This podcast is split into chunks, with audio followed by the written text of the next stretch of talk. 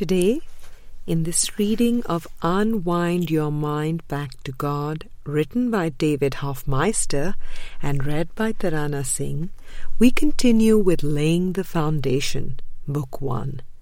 This is Chapter 4, Section 3, Touching on Manifesting and Prayer. David. The Holy Spirit does not really work in this world. He is in the higher mind. He is this abstract light that shines and reminds us that we are whole and complete. Then we have these dark beliefs that we hang on to. And the way the shadows come out on the screen can be interpreted like the Holy Spirit brought my car back, or the Holy Spirit got me a parking space, or the Holy Spirit got me to win the lottery, etc. That is still attributing something in form, as if the Holy Spirit is moving things around. What is actually happening is that He is working with us in our mind. As we let go of our concepts and beliefs, our mind opens up to His light. It is the interpretation of what we see that seems to witness that we are being taken care of. This is a very subtle point, but if you go back to the belief that the Holy Spirit works in the world, you start asking metaphysical why questions, such as, Why did He help me? But the script is written. Look through the right lens, and you will be at peace. For some people, the whole idea of manifesting is a big step. If you perceive yourself as powerless, helpless, a victim, a little peon, and you start to use affirmations and things start to seem to happen, that can be a witness to the idea that your mind is powerful.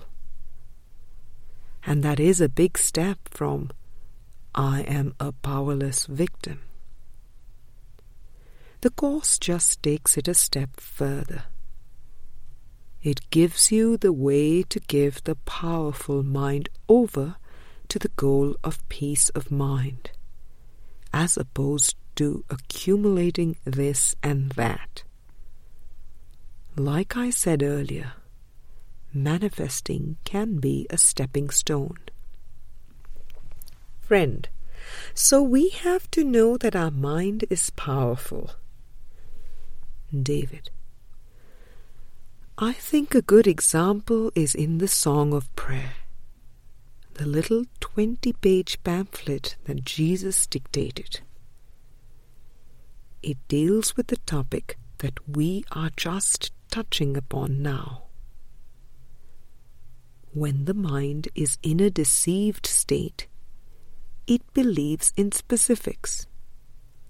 Specific persons, specific everything in this world.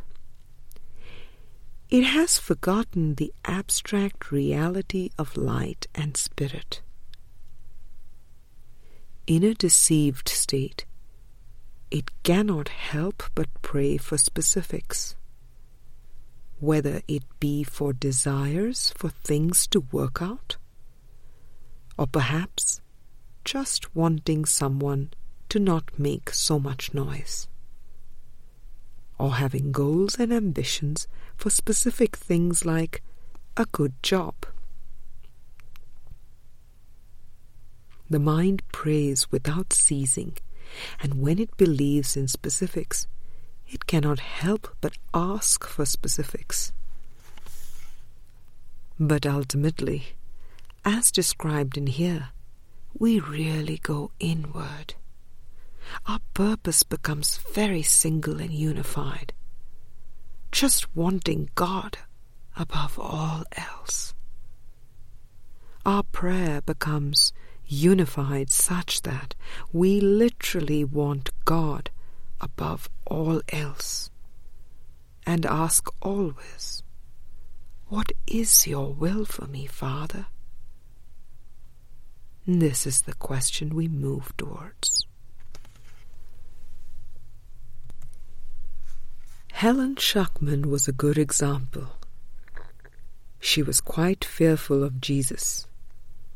She would ask him for green pantyhose, you know. Where do I get green pantyhose? She is the scribe of the Course and has this highly trained ability to tune in and listen to Jesus speak to her. And she wants to know where to get green pantyhose or a Borgana coat as a specific preference. What does he do? He tells her where to go. He knows how important the course coming into the world is. So to speak, he is trying to save time. And he knows it would be a delay if she just goes about in her analytic analytical ways of shopping all over New York City for the green pantyhose or for a coat. Time is precious, so he joins with her where she thinks she is, and he helps her. I think that is a good lesson for all of us in the sense that when we pray, there is a gradual letting go of desires for specifics and things of the world. It may seem to take the form of getting our prayers answered in that way for a while, but slowly we get clear in our mind and begin asking in any situation What do I want?